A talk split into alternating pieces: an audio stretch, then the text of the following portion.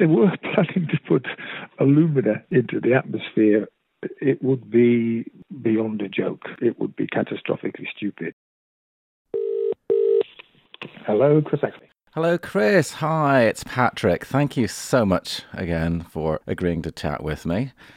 As you know, I research geoengineering, and uh, mm-hmm. one of the proposals is solar radiation management.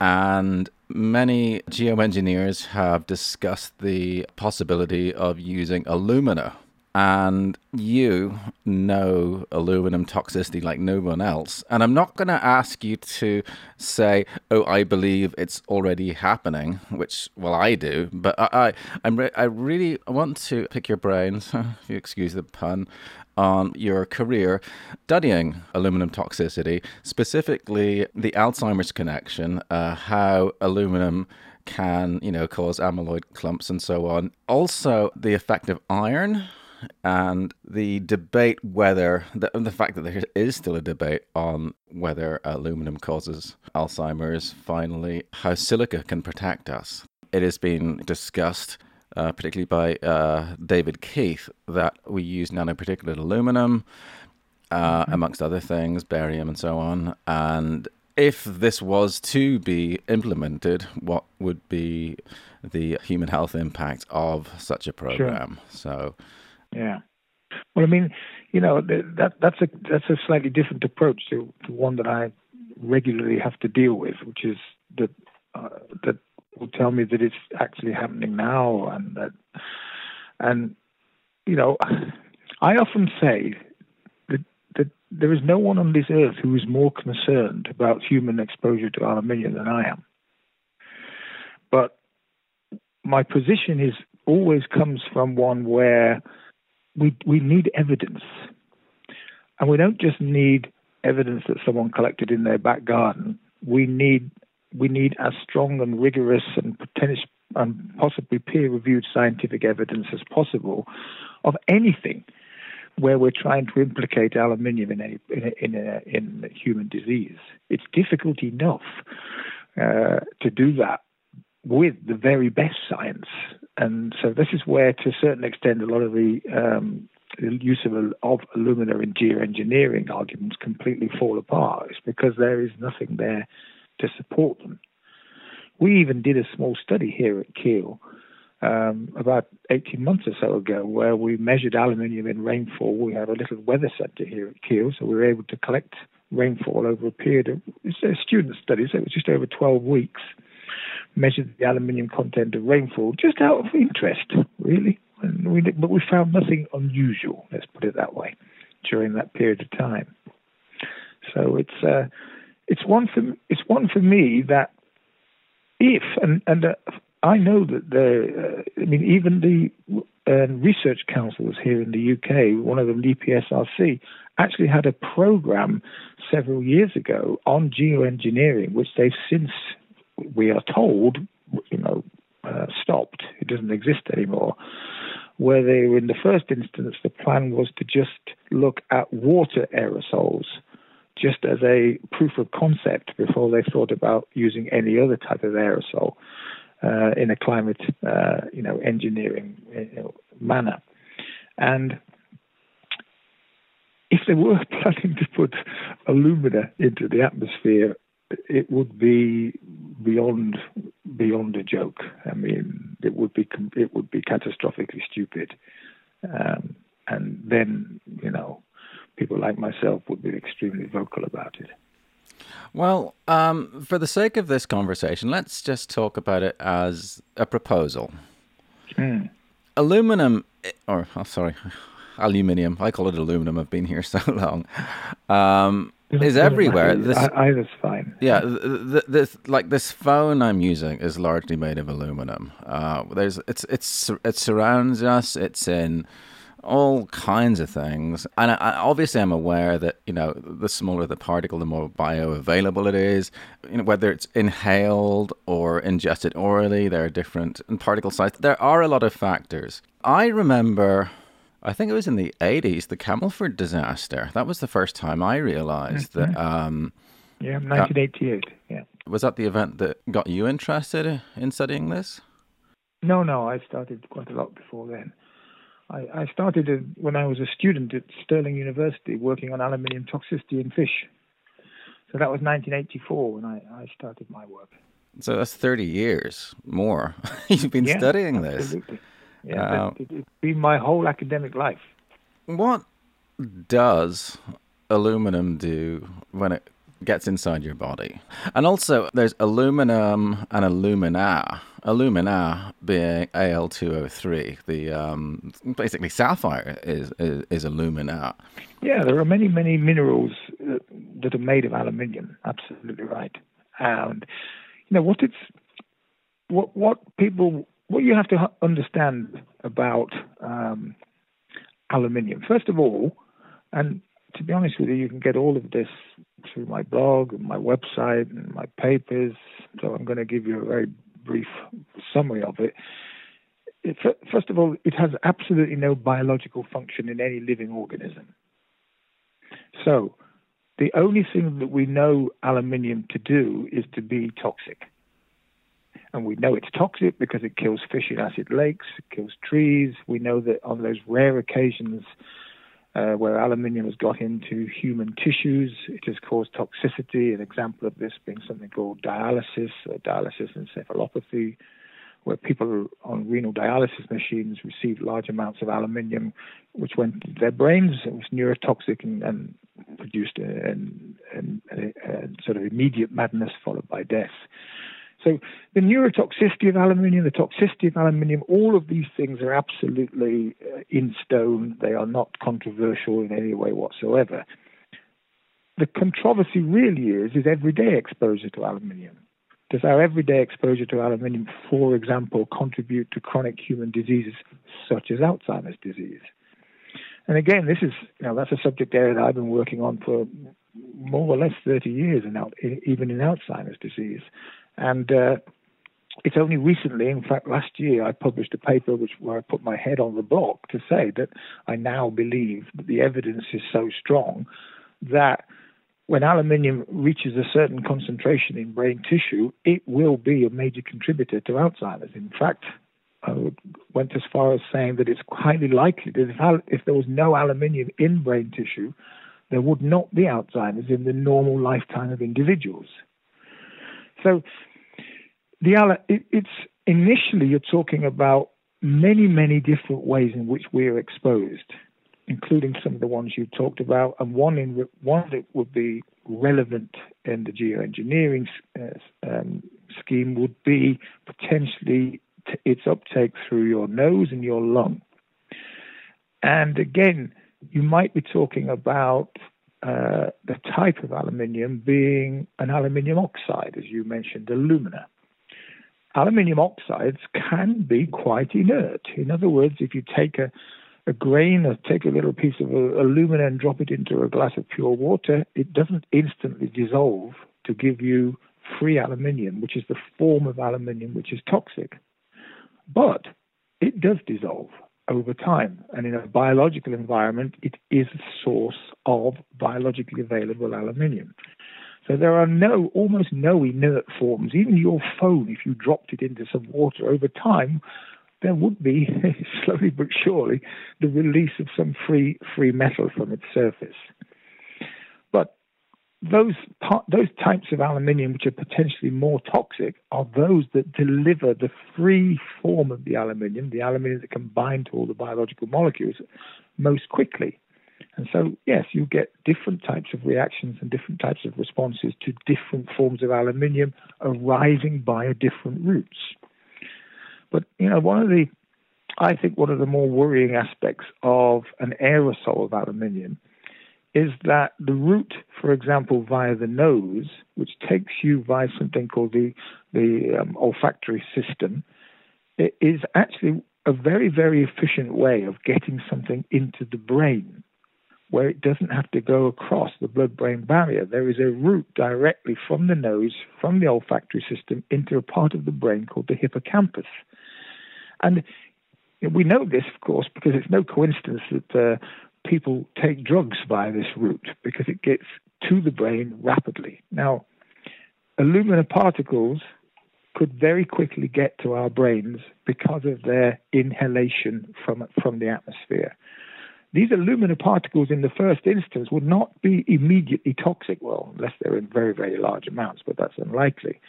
But they would, be, go into the brain and they would probably stay there and they would be slowly processed and they would be slowly dissolved over time. And they would add to all the other ways in which we are all exposed to aluminium in our everyday life. And so they will contribute substantially to the aluminium burden in brain tissue. And that, that would be a significant worry. I mean, at the moment, we are also exposed to aluminium in, you've probably heard of these things, PM10s, PM5s, PM2.5s, PMs as the particulate material.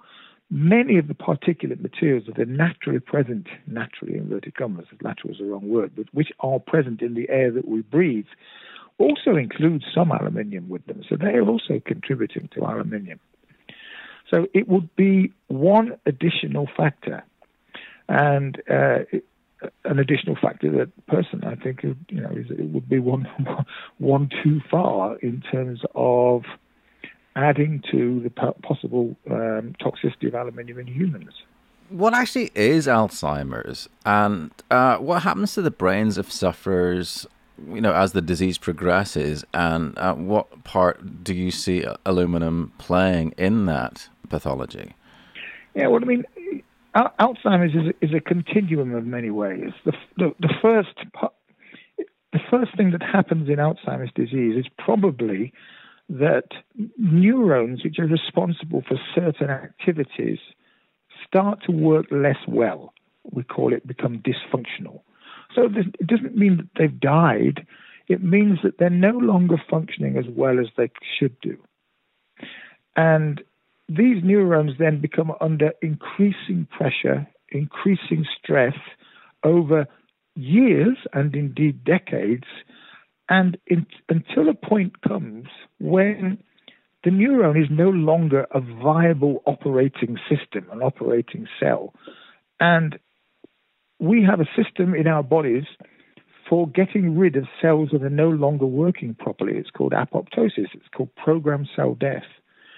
And probably what happens is either uh, a neuron dies because of programmed cell death, or indeed it could die from a more, uh, we call it a necrotic insult, a more uh, acute type insult. And once you start to then lose neurons, you're not only losing, you're not only then impairing function, you're uh, you're impairing function more rapidly, but you have no sort of regeneration. You have no ability to be able to res- respond to that. The, the robustness within the system goes.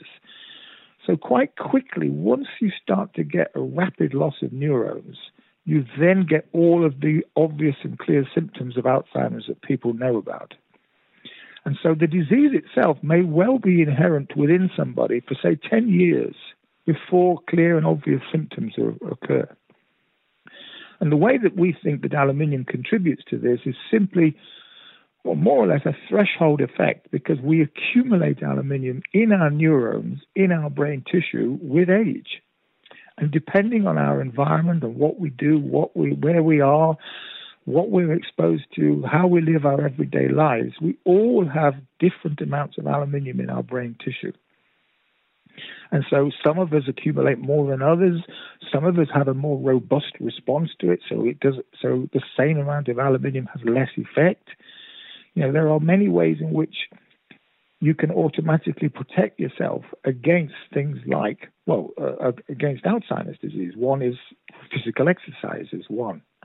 And we think that the reason behind that, of course, is because, or, or one possible reason behind that is that because one of the main ways that the body excretes aluminium is through sweating. So you, by physical exercise, you keep as much aluminium out of the body as possible. So there are ways and means that different people under different circumstances respond differently to an increasing body burden of aluminium or brain burden of aluminium. But at some point, the aluminium in a neuron, the nerve cells of the body, get so high that it either kills the neuron outright or the neuron decides to kill itself. And then you start to manifest some of the really disruptive effects that you see in Alzheimer's and the later stages of Alzheimer's. One other question. Alzheimer's is a form of dementia, and dementia has been around a long time. Dickens was talking about aged parent, you know, with dementia. But Alzheimer's itself is a rel- relatively new disease. My research has shown that at least the CDC has, uh, in 1979, they reported 800, 847, I think, deaths now it's over 116,000 per year. This is, this is, these are US deaths from, Alzheimer's. It has increased a lot. Is there if you uh, if you took a you know a section of a brain from an old-fashioned commoner garden dementia patient victim, you know, because this would be post-mortem versus a brain from the body of an Alzheimer's sufferer, can you see are there visual differences with Alzheimer's and oh the first thing you've got to appreciate is that the main risk factor for Alzheimer's disease is aging. Yeah. So aging is the main risk factor. So you get you've got more chance of getting Alzheimer's the older you are. So longevity, uh, the fact is that obviously we now live much longer means that we will have a higher instance of Alzheimer's disease. And so, you know, the, the difference in longevity of, of men and women has gone up from, well, I don't know, the turn of the last century, probably around 50 to 60 years of age, all the way through now to 80 years of age. So there's already a huge additional window in which to develop the disease. Now, in terms of what, what, what is dementia, anything, anything which can cause uh, a disruption in neuronal functioning, brain functioning, could be described in some ways as a dementia. So, for example, people who have a stroke often suffer a form of dementia, although that dementia can often be reversible. It can often, after a while, um, uh, some of the cognitive effects can can be recovered because of the ability to uh, regenerate the tissue in those areas or regenerate some of the connections that were lost in those areas. But to me, Alzheimer's disease is a is a pretty broad church, a pretty broad umbrella which encompasses encompasses the majority of what we understand as dementia today. Other forms of dementia, which are not of the Alzheimer's type, are relatively rare by comparison. So Alzheimer's disease is what we all, we today understand primarily as uh, dementia. But anything, anything. So, for example, you can have an alcohol, alcoholic uh, dementia. You can get alcohol. There are many, many potential toxins which, upon entering the brain, can could cause a form of dementia because dementia, in that instance, is simply the, the death of neurons in a particular area of the brain. But the form of, but Alzheimer's disease, which is, as I said, the most common form of, or at least what we understand as dementia, is something which is more progressive. It happens over a lifetime, and it is, as I said, the major risk factor for it is aging. And since we know that's one of the things that links it with aluminium, because we also know that we accumulate aluminium in our brain with age as well. Yeah. Does uh, that help? Oh, absolutely, absolutely. You wrote a paper in what year is this? 2006. Uh, aluminum and iron, but neither copper nor zinc are key in the precipitation of beta sheets of A beta 42 and senile plaque cores in Alzheimer's disease. This is in the Journal of Alzheimer's Disease. Um, yeah. yeah. So when you have iron present as well, would does this accelerate the, uh, the progress of the disease? Well, what happens? One of the yeah, one of the things you're always looking for is okay. So aluminium is, is neurotoxic. Aluminium is present in brain tissue, but what's the mechanism of neurotoxicity? And one of the possible mechanisms, and quite possibly the most important toxic mechanism, is that aluminium is able to act as something called a pro-oxidant.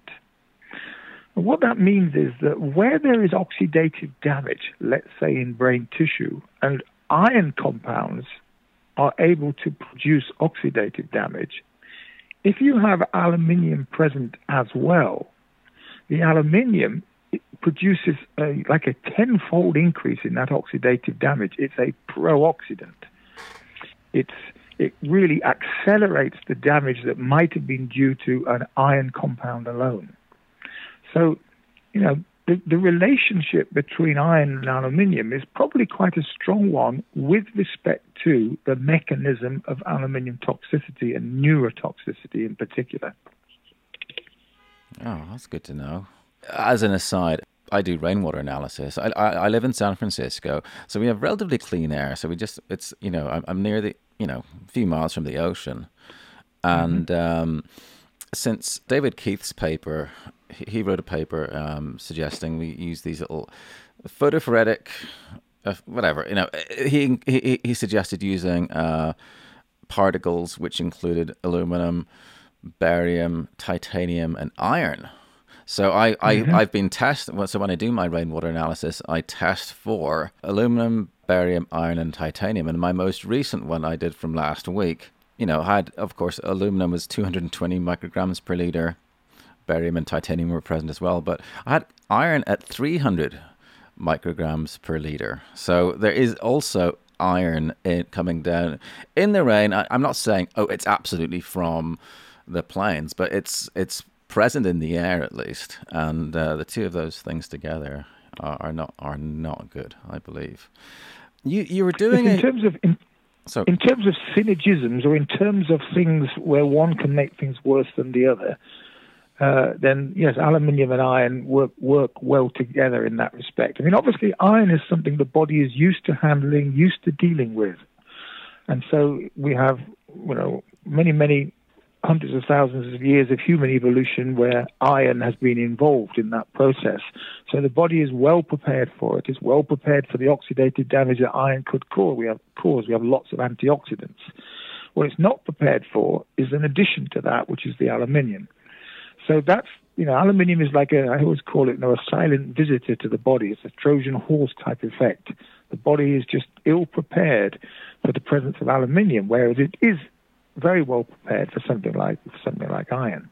So it's their combination, yes, which could be much much worse than in fact than either of them alone. I've also read that um, aluminum and fluoride together can be quite quite, I mean, this talk about you know the the pineal gland can be adversely affected by you know the two yeah, the, the, two things the, together. Yeah, that's. I mean, one thing for sure is that obviously fluoride is not good. it's not a, it's not good, mm. and if there was the possibility of uh, aluminum fluorides forming in vivo, that would not be good either because they'd be able to displace things like phosphate and other uh, other essential molecules from certain different biochemical processes. You know, the evidence, actual, real scientific evidence that aluminium fluorides, fluoroaluminates form in vivo in the body is extremely weak. There's lots of evidence where you can use fluoroaluminates in cell culture systems to produce biological effects, but those conditions that are required are so much more different than, than any that could really realistically occur in the body. Know, one of my worries about fluoride is more to do with so, for example, if you live in an area where your water is fluoridated, the likelihood is that the fluoride in your water can help aluminium in your gut get across in, into the into the bloodstream. So fluoride increases the biological availability of aluminium. Mm. Not good. And also, it goes without saying, to all of these materials, particle size matters. You know, a surface area per unit mass. The smaller the particle, the more bioavailable it is. The more, like if you had. Well, the, well in, yeah, in terms of aluminium, the smaller the particle, the more likely it is uh, uh, to dissolve more quickly in a biological medium, like a blood or some other biological fluid. It's also got a possibility, depending upon size, size will determine how it might be transported around the body. So, really small particles of aluminium Uh, particles that might be called nanoparticles, less than, say, 100 nanometers in size. Some of these particles can access cells almost independently of any other mechanisms, whereas larger particles, they need to be taken up by specific mechanisms. So, yes, size is important both for accessing different areas of the body and, and subcellular areas as well, but then also in the rate at which those particles can dissolve to release the biologically reactive form of aluminium, which is Al3+. Before I forget, I would like to ask you about your brain study. You got hold of, was it 60, 60 brains? And you were studying them. Was it what, what were you, were you studying the aluminum load, or were you looking at the uh, gross pathology? Or what, tell me about that paper. Yeah, well, we did a human brain study, which was published in I think 2012, and then another paper from that in 2013 where the first instance we measured the al- aluminium, iron, and copper in 60 human brains. So this was really because we had such a fantastic opportunity to do this. It was, it was really about trying to find out, look, how much aluminium is there really in the human brain? And so the first instance was all about really just getting the basic data. And we managed to get, in the case of aluminium, you know, more than 700 data points for that. Uh, we did a follow up study where we related the different amounts of metal that we found, aluminium, copper, and iron, to pathologies uh, related to beta amyloid, which are pathologies which are related to Alzheimer's disease.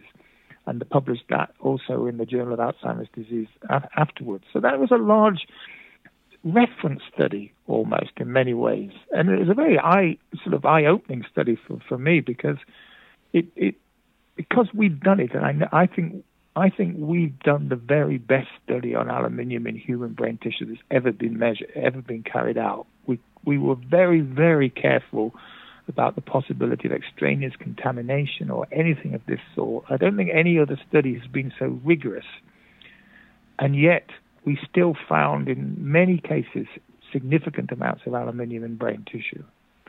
You know, the reason to do this, even back uh, so not that many years ago is that you will still hear some people say, "Oh, there's no aluminium in the brain." Mm-hmm. I mean, it's ludicrous to say so, but they do say it. So you needed to produce the very best and strongest and most robust evidence to counter, you know, silly and ludicrous arguments like that. I've got a good one for you, which you can put in for ridiculous arguments. I was speaking to um, someone who, um, it, his job is to deny, oh, there's nothing wrong, aluminum is fine.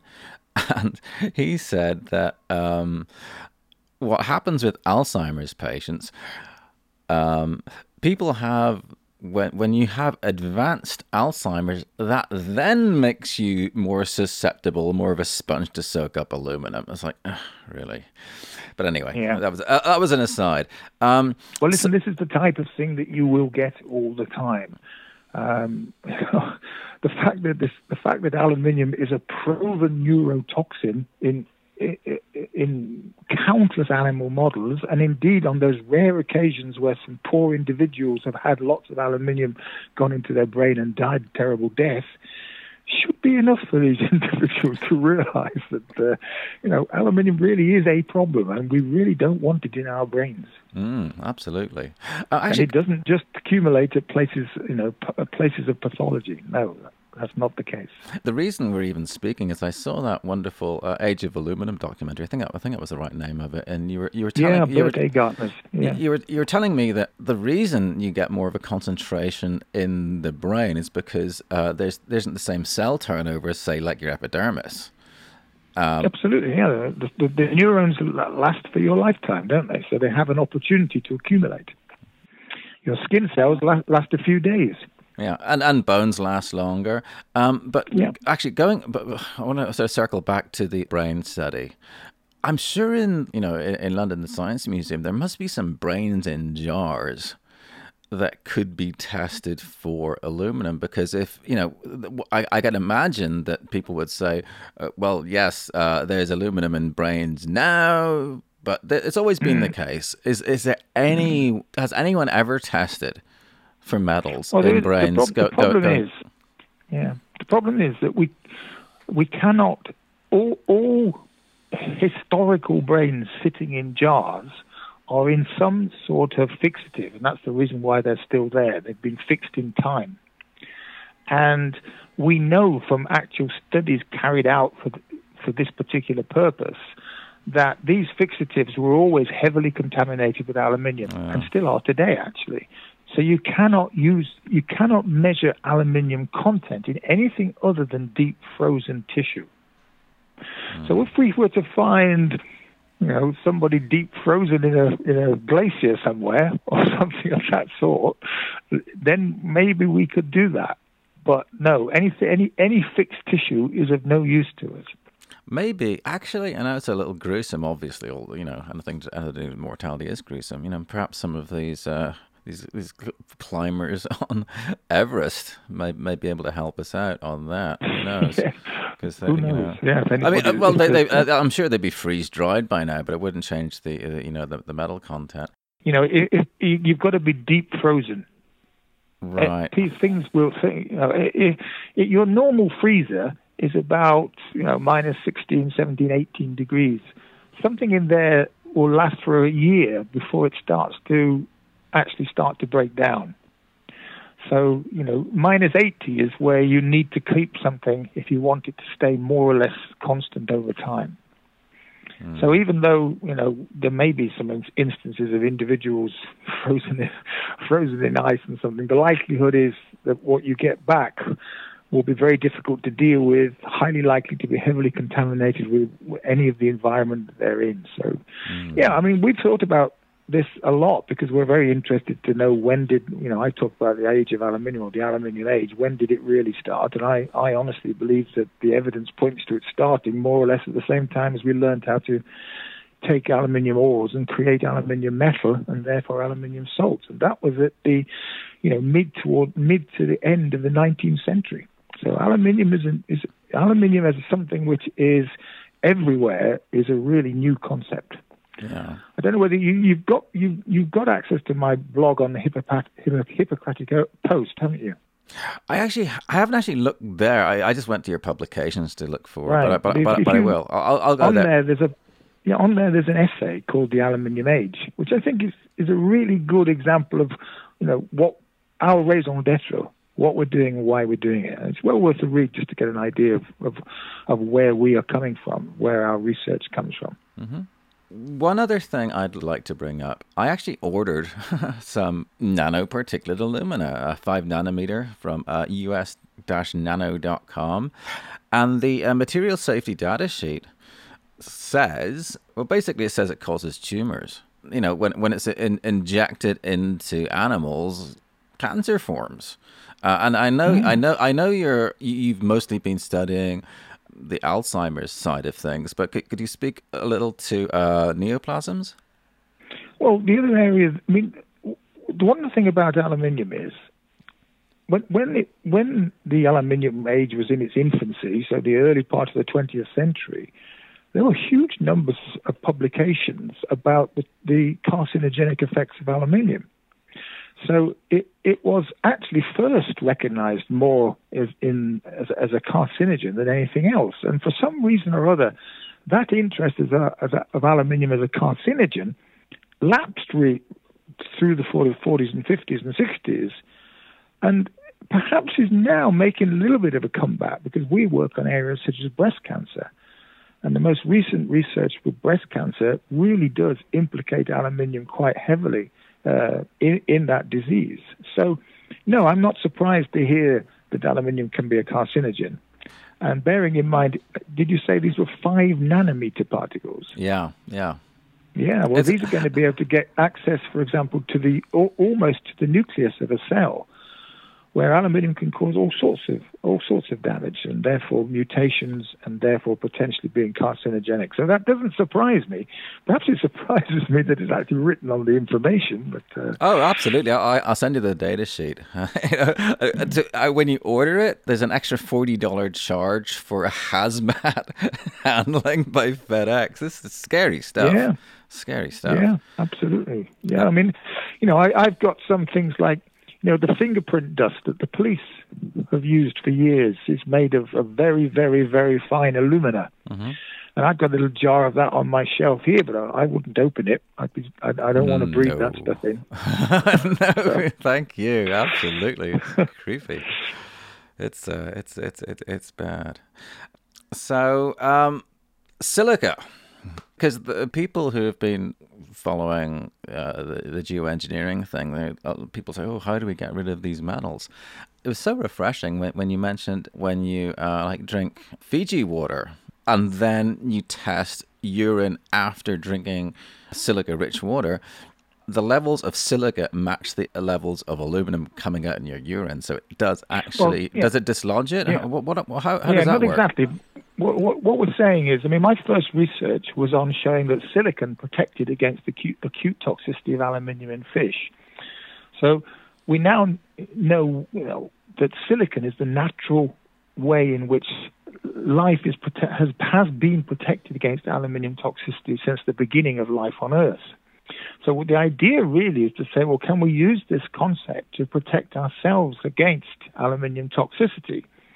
And the simplest way to do that is to drink mineral water, which is rich in silicon. And now, when I say silicon, what I really mean is silicic acid, the soluble form of silicon.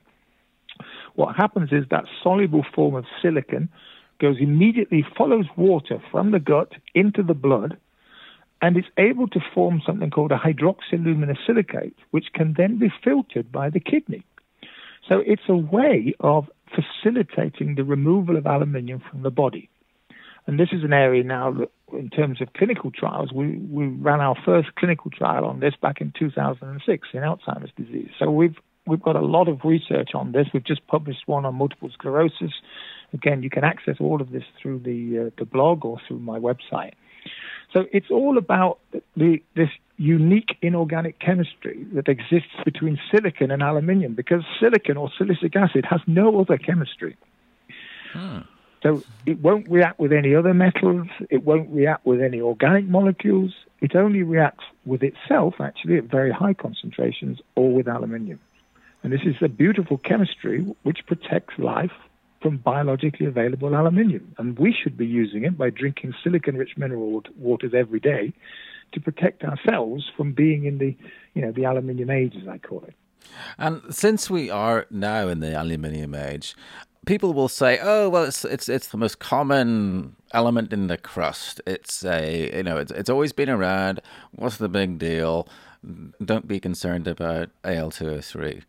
Uh, what has changed? Is it is it simply refining it, brings it into the yeah, biosphere? Absolutely. It hasn't always been around. It's always been. It's, it has actually been excluded from biological systems, and only man's activities. Um, and again, you you know read about this in the different areas I've told you and I've suggested you have a look at. But only man's activities have changed this. And primarily, the main one was how to take an, an inert aluminosilicate ore from the earth and from it make aluminium metal, and from aluminium metal make aluminium salts. And these are all much, much more biologically available than the inert ores from which they came.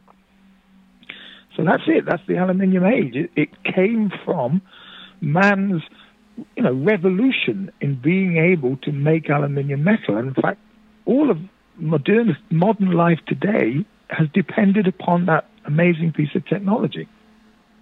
Uh, and it's cheap and plentiful. What could possibly go wrong? Unfortunately. Uh, you have found out. Well, I, I, I want to thank you so much for all of your your expertise on this. And I noticed uh, I'll, I'll put a link in here so uh, people can support your work because I know. Didn't you have some funding issues halfway through your uh, your brain study? Oh, listen, we, we, we have nothing but funding issues now. We cannot get any funding from any conventional sources. We, all of our research is now funded by philanthropy. It is impossible. No one will fund. None of the government, research councils, major charities. You know, aluminium is a dirty word. They will not fund it. Yeah. It's it's changed. It's it, it's always been difficult, but in the last five years, it's it's literally impossible. No one gets funding for this type of research. So all of our research is funded through philanthropy. Well, um, I suggest anyone listening to this, uh, if you can afford anything, send it to Chris. He's doing, he's doing, you're doing God's work. We'll, we'll be very, we'll be very grateful, and we will put it to very good use. That's for sure. Wonderful. Yeah, great to talk to you, Patrick, and good luck. Good luck with uh, your investigations. And thank you so much. Oh, by the way, before we leave, I am going to send you some information. I came across an article in Science in 2013 clarifying the dominant sources and mechanisms of cirrus cloud formation. And they found that the uh, cloud condensation nuclei up in the stratosphere I'll just read the abstract. Formation of cirrus clouds depends on the availability of ice nuclei to begin condensation of atmospheric water vapor.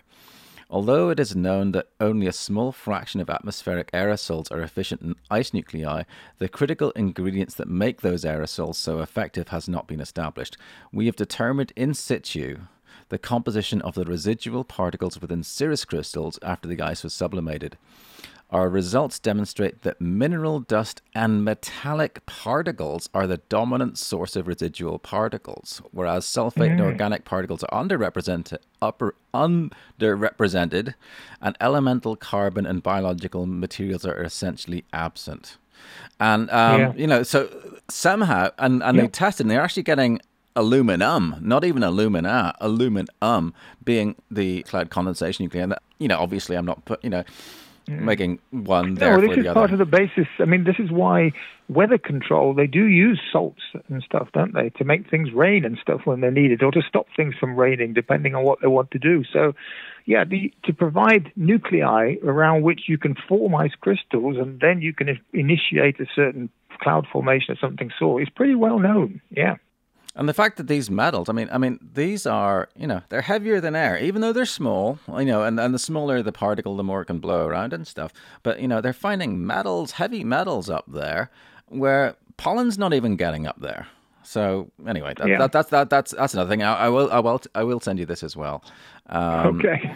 But yeah, there's a it's an interesting thing, and I'm and I'm and it, it's good because so a lot of people are just completely unaware that because uh, we're so familiar with uh, you know aluminum. We you know beer cans and you know mm. it, it's in all kinds of stuff. And by the way also another creepy thing was the um uh, the uh this um us nano where i bought my five nanometer alumina stuff.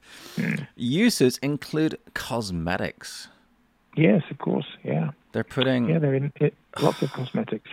Yikes Yep. And of course, you know, with the underarm underarm deodorant, you know, like whatever, mm. that's, that's another thing. But uh, again, I, I, I, again, thank you so much for your time, and I'll yep, uh, send pleasure. you a link and uh, keep up the good work. Yep, and we'll keep in touch. All right, thank you so much. All okay. Right.